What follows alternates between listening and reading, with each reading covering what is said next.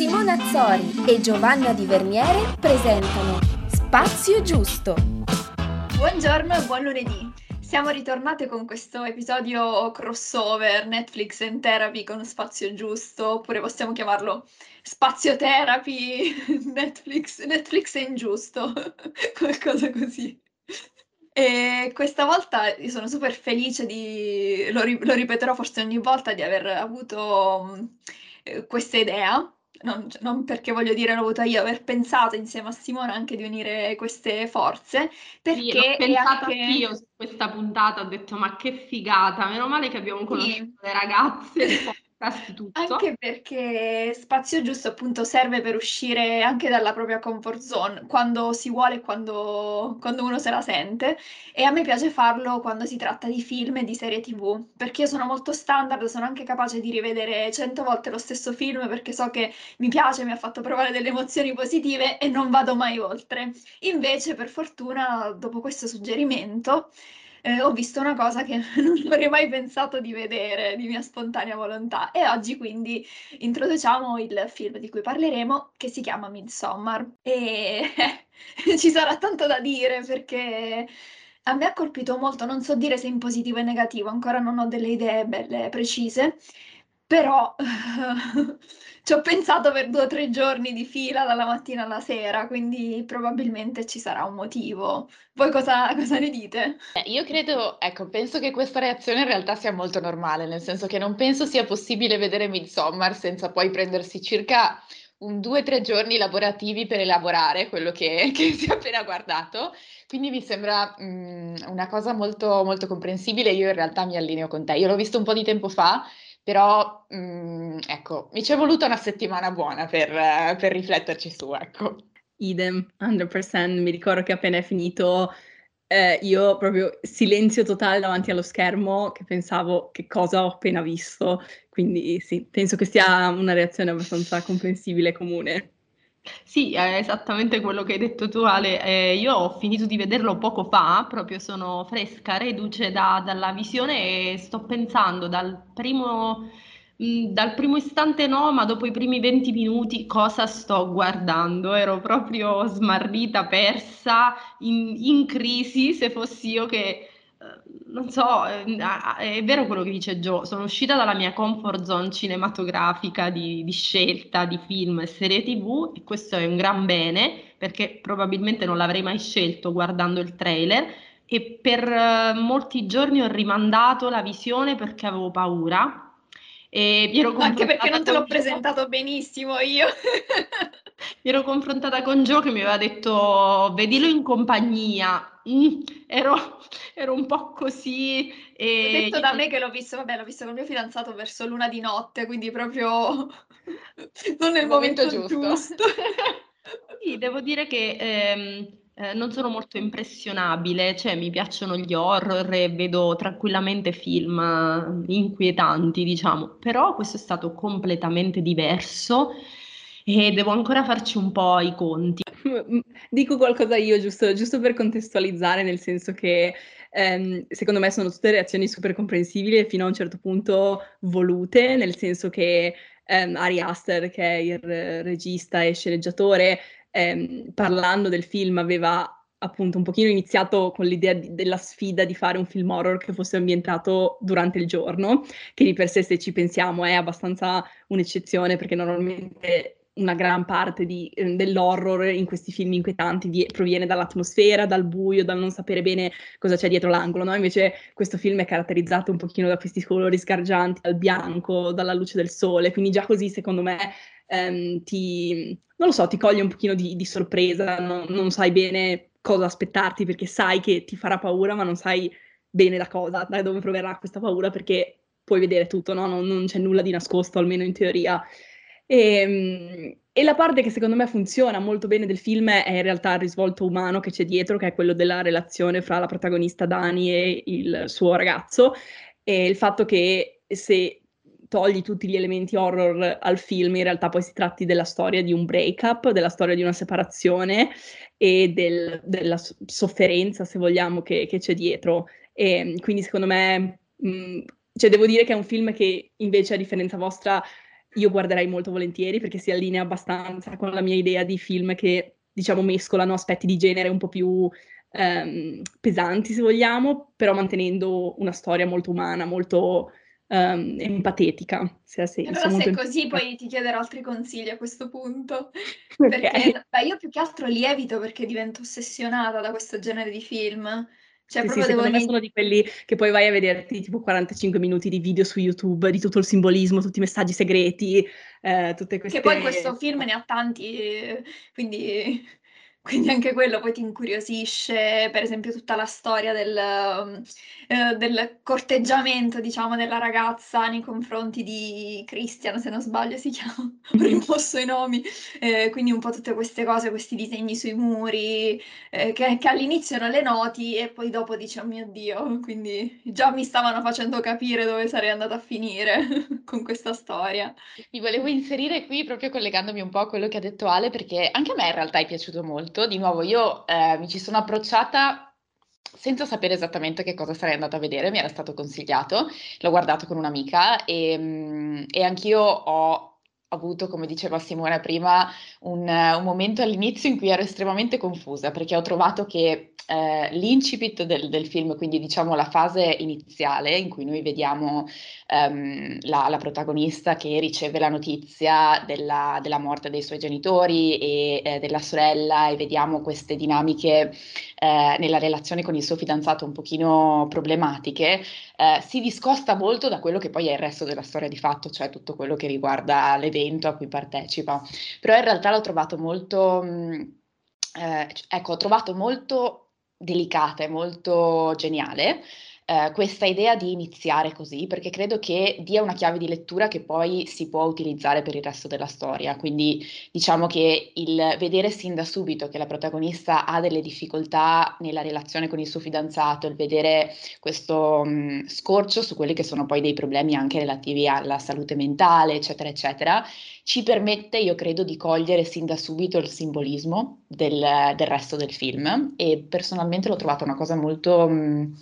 non so, molto, molto astuta, ecco. Vabbè, come ho detto, ovviamente dopo aver visto il film, le ricerche, video, articoli, cosa vuol dire, quel, tutte queste cose qui, però prima di leggere tutte queste cose, ehm, quello che proprio io ho provato alla fine di questo film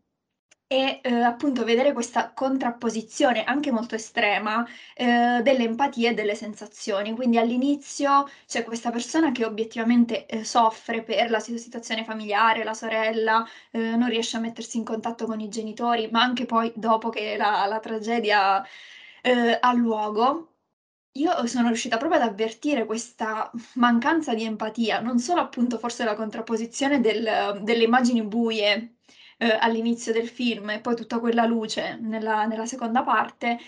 però uh, sia da parte del fidanzato che da parte di questi amici, sia prima quando gli amici dicono hai questa relazione, lasciala stare, tutti questi problemi, ma anche nel momento in cui lei ha vissuto una tragedia, quando lei poi va a casa dell'amico che iniziano a parlare del, della partenza, anche lì c'è molta freddezza, tu hai, hai vissuto una tragedia, ma a parte... Mh, eh, Pelle che gli dice mi dispiace per quello che ti è successo, ma nessuno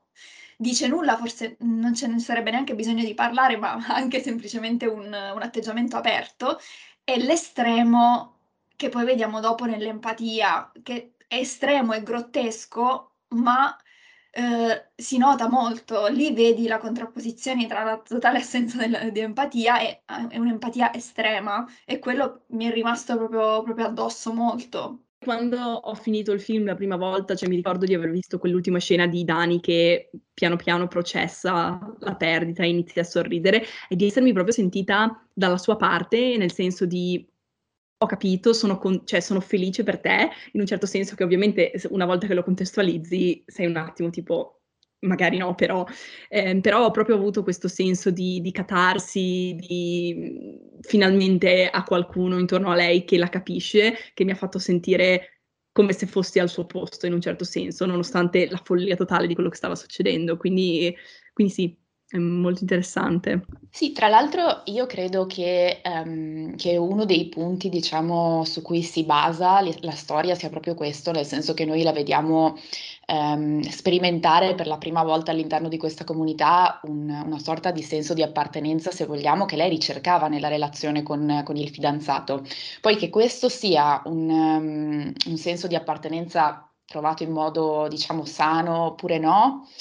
è un pochino, un pochino ambiguo, però ovviamente abbiamo il contrasto con la sua situazione iniziale. Tra l'altro io nelle mie ricerche online eh, ho ehm, letto questa, questa, citazione, diciamo, del, del, del, regista, dello scrittore del film, che diceva che descriveva Midsommar come un film horror sulla codipendenza e ehm, in realtà Ecco, io trovo che rappresenti molto bene quelle che sono le dinamiche che si notano, soprattutto all'inizio nella relazione con, con il fidanzato, in cui comunque vediamo Dani che ricerca effettivamente un contatto emotivo molto, eh, molto profondo senza essere capace di, di trovarlo, eh, ma notiamo questo aspetto di dipendenza dal fidanzato, nel senso che nonostante non le arrivino le risposte che lei cerca, nonostante ci sia questo elemento di distacco, alla fine lei persiste nel rimanere all'interno della relazione finché non si inserisce in un ambiente, che è quello appunto della, della comunità, in cui effettivamente sperimenta quel senso di appartenenza che poi la porta a riuscire a distaccarsi alla fine. Um, allo stesso tempo è anche vero che uh, da un certo punto di vista io credo che lei sposti un po' questa, questa, necessità di dipendenza all'interno della comunità, quindi la vediamo sì trovare un posto in cui può sentirsi accettata, in cui può far uscire queste emozioni molto intense, molto forti e condividerle, eh, ma mh, in, un, in un contesto che ha i suoi aspetti, diciamo, problematici, i suoi aspetti difficili da digerire, i suoi aspetti grotteschi. Quindi forse anche da qui l'ambivalenza che, che si percepisce alla fine di fronte a questo sorriso ehm, che, che, la, che le vediamo fare alla fine del film. Sì, da cui io sono ancora mh, fortemente inquietata e turbata, anche se è vero, anch'io ho avuto un po' le sensazioni di cui parlava Alessia. A un certo punto ho avvertito, forse è stato il momento in cui ho empatizzato di più con lei. E, e all'inizio un altro espediente che ho notato andando avanti nel film rispetto all'inizio è stato il suono. C'è un'assenza di suono iniziale, cioè mi hanno colpito i silenzi delle scene iniziali molto lunghe, molto silenziose anche eh, diciamo scene dove eh, sapete, ho alzato il volume a un certo punto, ho detto qua c'è una, una, musica di sottofondo sicuro, non la sto sentendo, invece no, c'era silenzio e poi queste urla continue che caratterizzano la, la, la comune, la comunità, quindi quest'urlo, questo filtro con cui si esprimono, con cui tirano fuori le cose, con cui comunicano. Questa cosa mi ha molto insomma, in, affascinata in qualche modo e poi mi ha, mi ha turbata una sensazione che io ho provato, perché spesso mi capita questo, cioè guardo un film e empatizzo o provo qualcosa e dico ah cavolo, però non mi piace questa cosa che ho provato, perché l'ho provato in questo punto? Cioè a un certo punto ho empatizzato più con lui e col branco dei suoi amici e non con lei che era protagonista di una perdita così luttuosa, così grave perché mi hanno molto condizionato le parole di loro e quindi ho sperimentato una formula di branco che spesso ha una presa, ha una, un influsso forte eh, a livello violento, generalmente il branco maschile è associato sempre alla violenza e invece questa volta l'ho associata a un condizionamento mentale, cioè le parole degli amici al pub mi hanno fatto empatizzare più con lui, che a un certo punto mi ha fatto pietà, mi ha fatto pena per questa relazione con lei e non con lei che era protagonista di, di un evento così drammatico. In generale l'ho trovata molto dipendente, però c'erano delle, dei momenti in cui capivo la sua dipendenza quindi mi sono chiesta, ah, forse sono una soggetta dipendente anch'io, probabile, perché l'ho capita un po' troppo in alcuni punti e questo mi, mi agitava, non so. Ma eh, io mh, mm, diciamo che credo che questa identificazione doppia sia anche ricercata e, e normale in un certo senso, perché um, ecco, penso che come molto spesso capita um, quando ci sono dei problemi all'interno di una relazione, eh, entrambe le parti abbiano sia delle, presentino sia delle difficoltà o comunque complichino magari un po' la situazione, sia ci siano invece dei, dei punti validi nei loro ragionamenti, nelle loro reazioni. Quindi in realtà eh, ecco, anche la posizione di Christian, se vogliamo, di fronte a, questa, eh, a queste richieste emotive molto forti, a questa, a questa sofferenza che, che, che, arriva e che magari lui non ha la capacità emotiva di gestire o non, non è nelle condizioni di, di saper tollerare appieno, eh, ecco, può esserci una comprensione, credo, un'identificazione anche con questo, quindi ci sta che, che ci sia questa reazione di, di dolore anche da parte sua. Eh, così come è, è, facile, forse un po' più spinta l'identificazione con Dani, che è la protagonista, e quindi riusciamo a percepire e ad empatizzare con la sua sofferenza nel non essere ascoltata, nel non essere riconosciuta, nel non vedere questo dolore effettivamente validato e accolto.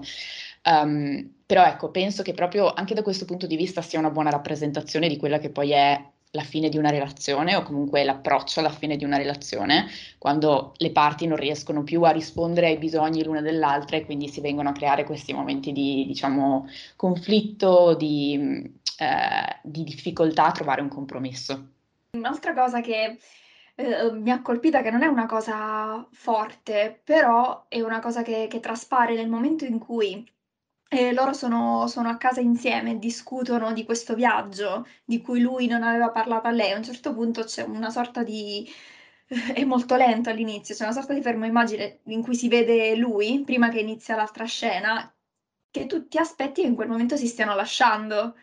Cioè tu percepisci che lui non ce la fa più e la sta lasciando. Scena dopo, eh, anche Dani viene, viene con noi in viaggio e quindi ti spiazza e ti fa capire quanto anche lui eh, sia proprio schiavo di una relazione e non riesce ad uscirne o comunque a viverla in maniera giusta e equilibrata, perché eh, tutto ti aspetteresti in quel momento,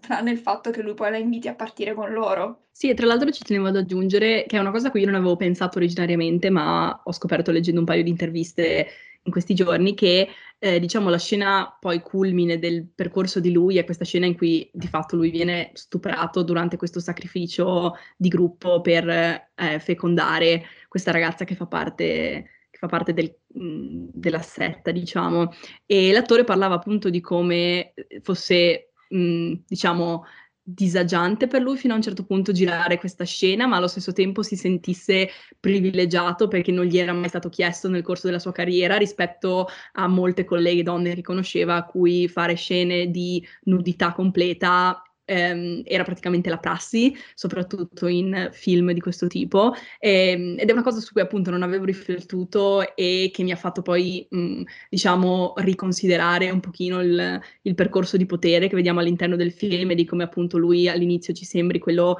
che ha un pochino ehm, l'asso nella manica, no? quello che ha un pochino il controllo della situazione, lei quella più passiva, quella più dipendente, però poi vediamo in realtà come alla fine c'è proprio questo ribaltamento che se per Dani è più una questione di potere sociale o di scalata all'interno di, questa, di questo gruppo, di questa società, per lui diventa una de- denigrazione praticamente fisica, concreta. E, ehm, quindi penso che anche questo forse abbia un pochino influenzato, cioè secondo me quella sua scena ehm, appunto così forte, così brutale, ehm, è, è, piazzata abbastanza, diciamo, come, come momento decisivo di, di, questo scambio di ruoli. Eh, d'altra parte, però, io cattivissima, io ho empatizzato zero con lui per tutto il film, quindi, quindi sì. Eh, devo dire che anche, eh, non so, a livello cromatico, anche già dal trailer, eh, gioca tantissimo di contrasto perché questi fiori, questi colori candidi, questa luce, questo mm, candore, questo uh, biancore è ancora più inquietante perché ha una chiave ancora più surreale, a contrasto, grottesco. Quindi questa è la cosa che a livello di, di, di sceneggiatura mi ha, mi ha, colpito di più, cioè si gioca con, con questo espediente e in generale anche le donne sono le, le, le, protagoniste, i personaggi che più mi hanno inquietata. Non so perché, ma quando nei film la donna diventa cattiva, diventa protagonista di un crimine, a me fa molta più paura dell'uomo molto di più, perché forse non, nell'immaginario comune non siamo uh, abituati. Mi ricordo Misery non deve morire, per me eh, lei è una delle cose, dei, dei, personaggi più inquietanti del mio scenario di, di personaggi, di cattivi, diciamo. Sì, e penso anche che sicuramente, almeno per me, l'idea di vedere l'empatia in un certo senso utilizzata come arma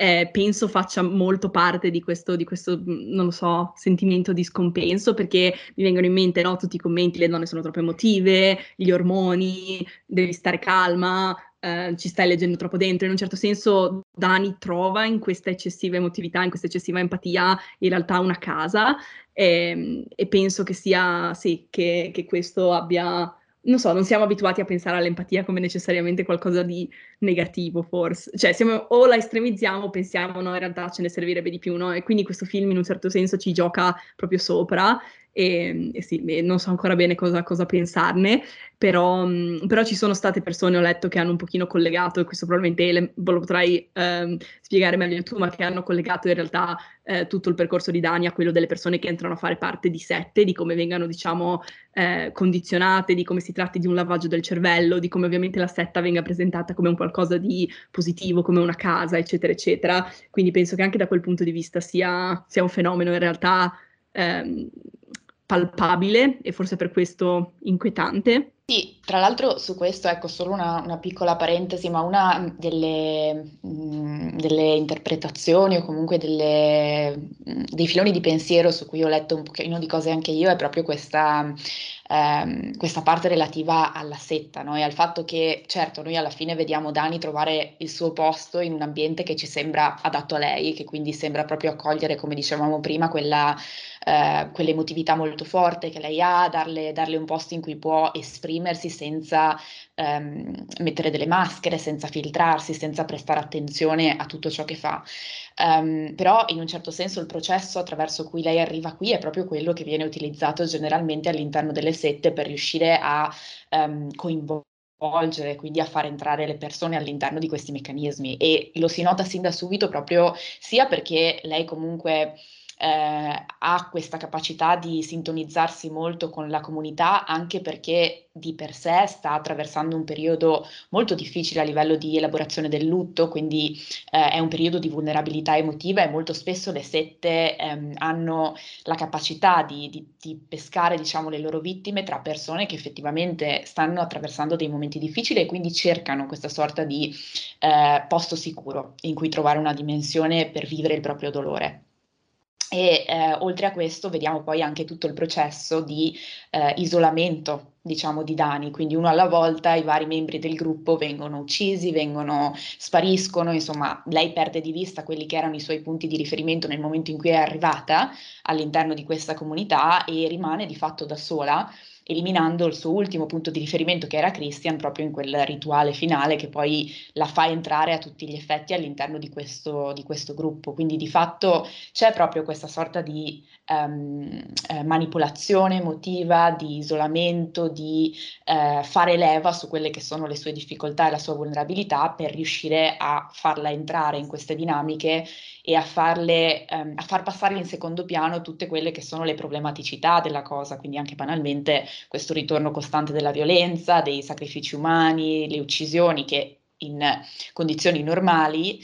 verrebbero notati come dei bei campanelli d'allarme abbastanza importanti e che qui invece passano in secondo piano, ma tra l'altro quello che è interessante è che non passano in secondo piano solo per lei, passano in secondo piano anche per lo spettatore. Non per nulla alla fine noi siamo felici di vederla sorridere, quindi riusciamo ad empatizzare con questo senso di libertà che lei prova, perché diciamo che questo meccanismo ha funzionato anche con noi. Sì, perché c'è una parte importante dall'inizio, dal primo sacrificio umano che ma fa parte del rituale, quindi come se fosse una cosa astratta al valore assoluto della morte, dell'uccisione. Quindi tu entri, ti vieni un po' risucchiata dal fatto che sei all'interno di un codice di regole che appartiene a quel gruppo e ci finisci un po' dentro, anche se puoi non condividere. Eh, forse questa chiave di lettura della setta mi dà una risposta perché durante tutta la durata del film ero molto nervosa, c'era qualcosa che mi stava urtando terribilmente e continuavo a dire a Gio mi sto innervosendo, mi sto innervosendo, ma perché... Sì, poi ti viene a dire ma perché non ve ne andate? Cioè ma stai perché... notando una situazione, c'è cioè un'atmosfera... Strana, cioè tu arrivi, c'è un orso in gabbia, c'è una mucca che sta camminando, cioè perché? Che, perché siamo qui? Io me ne sarei scappata subito. Sì, fatto che in realtà non c'era un vero bisogno di andare via, ma c'era, stava entrando tipo veleno la, la, la dipendenza da, da, dalla setta e a me spaventa tutto quello che è ossessione, soprattutto tutto quello che spersonifica, cioè che mh, eh, fa, fa, perire l'individu- l'individualità, la soggettività a favore di un pensiero comune, come tipico delle sette, ehm, che diventa sacro a, tra- a, tal punto che tu metti da parte te stessa perché è molto più importante l'insieme e il pensiero che tiene l'insieme, più, più che te stessa, ecco. Tra l'altro, ecco, io ehm, allo stesso tempo penso però anche a quanto, e questo non per giustificare le sette, ma per eh, ecco, comprendere un po' meglio il film, a quanto ehm, proprio questa mentalità tipica delle sette, che presuppone quindi dei rituali, che presuppone una regolarità, un, eh, proprio un senso di condivisione, non permetta anche a, a Dani in questo caso di ricevere quel contenimento che lei ha cercato per molto tempo nella relazione con Christian e che in generale in realtà ehm, ehm, di cui sente il bisogno ecco, dopo il, la, la, morte del, praticamente di tutti i membri della sua famiglia. Quindi quanto questa dinamica di gruppo possa in un certo senso riproporre tutto ciò che lei ha perso, tutto ciò che lei mh, non ha, tutto ciò che lei desidera, dandole allo stesso tempo quella sorta di spazio sicuro, come dicevamo, di contenimento ehm, regolato da determinati rituali, in cui il tempo è scandito secondo determinate regole, in cui c'è effettivamente una prevedibilità, una eh, capacità di comprendere, di conoscere e quindi di non dover vivere nella costante ansia, nella costante angoscia di oh mio Dio che cosa potrebbe succedere, perché qui è tutto molto prevedibile. Sì, mi sembra un po' la costante del, in generale un po' delle dipendenze, degli atteggiamenti dipendenti, quindi ci sono dei punti fermi, dei riferimenti che si ripetono e, mm, e, e mi inquieta molto l'aspetto dell'empatia visto come arma, cioè si può empatizzare quindi con tutto, non c'è, non c'è un limite. Quando si empatizza, anche se chiaramente la storia lo estremizza molto, lo rende eh, surreale, eh, però l- il pensiero che mi, mi, sta ossessionando è questo, quindi non c'è un confine, a un certo punto empatizzi e quindi eh, non so, mi ha fatto piacere vederla sorridere alla fine, c'è qualcosa che non va. Questo è quello che lascio. Io, tra l'altro dici no, lo, lo, esagerano, ma c'è in realtà, cioè ci sono in realtà casi in cui le sette hanno portato a questo tipo di comportamenti e uno dei più famosi che la gente associa abbastanza a Midsommar è quello di Johnstown, non so se abbiate presente, ma era tipo un, una setta nata a San Francisco che ha poi stabilito una comunità indipendente sì, in Sud America e alla fine eh, si sono suicidati tutti con un suicidio di massa perché erano convinti che sarebbe arrivata l'apocalisse, che li avrebbero fatti tornare alle loro vite normali, eccetera, eccetera, e quindi anche se di fatto non c'era nessun tipo di emergenza, questa gente un giorno ha preso e si sono uccisi tutti, quindi. E, e la base della setta in realtà era un'idea molto pacifista e quelli che sono sopravvissuti, me lo sono cercata prima, la descrivono come un mistro fra una prigione e un'isola di felicità. Quindi insomma cioè, c'è, c'è un pochino diciamo questa ambivalenza. Ecco, se la vogliamo vedere a livello simbolico, quindi mettendo per un attimo da parte l'aspetto morale della setta, ehm, io ci vedo eh, quel, quel, livello di, mh, mm, come dicevo prima, di senso di appartenenza, quindi di aver trovato di fatto un posto in cui eh, lei può, può sentirsi se stessa e può permettersi di essere ciò che vuole, di eh, non porsi limiti e di condividersi con persone che comunque sono in grado di, di comprenderla. In realtà questo, eh, se non sbaglio, c'è una scena in cui lei parla con Pelle, quindi con, uno, con l'amico che poi l'ha portata e ha portato tutto il gruppo all'interno di, di questa comunità. Um, e, e, vediamo che tra loro si crea un, un, rapporto che un pochino va oltre, quindi da parte di Pelle notiamo una sorta di um, empatia maggiore rispetto a quella per esempio che le dimostra Christian, una maggiore comprensione, una maggiore capacità di darle uno spazio e di validare le sue emozioni. E quindi ci viene, credo, passato anche un po' il messaggio che le altre persone all'interno di questa comunità possano avere lo stesso livello di Um, vogliamo chiamarla maturità emozionale, che poi di nuovo, questo a livello simbolico, perché nel momento in cui pensiamo all'aspetto della setta ci sono tutte le implicazioni morali di cui prima, però ecco, c'è, c'è questa doppia lettura secondo me. Sempre volendo abbandonare quindi, quindi, la comfort zone una volta che abbiamo preso il volo, perché poi ci, ci si prende gusto Io vorrei che ci consigliasse qualche altro film del genere, premettendo che io ho visto e subito mi è affiorato alla mente um, un film che ha dei tratti, secondo me, comuni, non simili, che è The Village, molto vecchio. Io lo consiglio a chi non l'ha visto, forse Alessia l'ha visto, Giovanna ed Elena no. È un, un, film di isolamento sociale, di senso di appartenenza molto forte, fino a, ad essere disposti a fare cose non proprio insomma, ordinarie per, per, proteggere questa comunità ai margini della società. È molto, molto interessante. A me, a me, è rimasto molto, molto nei, nei, miei film del cuore, perché è un film che poi vidi da bambina, quindi inizialmente credevo di aver visto un horror, poi un fantasy. Ho impiegato molto, molte visioni per capire cosa in realtà racconta quel film. Però ve lo consiglio, ecco, e aspetto un consiglio reciproco da parte vostra, perché sono molto curiosa di approfondire questo genere a questo punto. Allora, mi, mi, lancio io nel senso che appunto è un genere che io adoro e vi direi di partire, oddio partire, sono comunque film recenti, ma uno dei miei preferiti in questo campo è un regista che si chiama Jordan Peele, che ha fatto Get Out, ehm, che è probabilmente il più famoso, e um, Us è il suo secondo film. E um, invece il fanciullo che ha fatto Midsommar ha fatto un film prima di Midsommar che si chiama Hereditary, in cui parla sempre in modi molto disturbanti di lutto e di mh, ansia riguardo alla morte, diciamo, cioè l- l- prendere coscienza che la morte è inevitabile, diciamo, che a me è piaciuto meno di Midsommar, penso che Midsommar sia proprio tutto un altro livello, anche a livello, anche proprio parlando di ehm, non so, ehm, creatività cinematografica, però anche ehm, Hereditary mette un pochino i semi, secondo me, di, di quello che poi è andato a fare.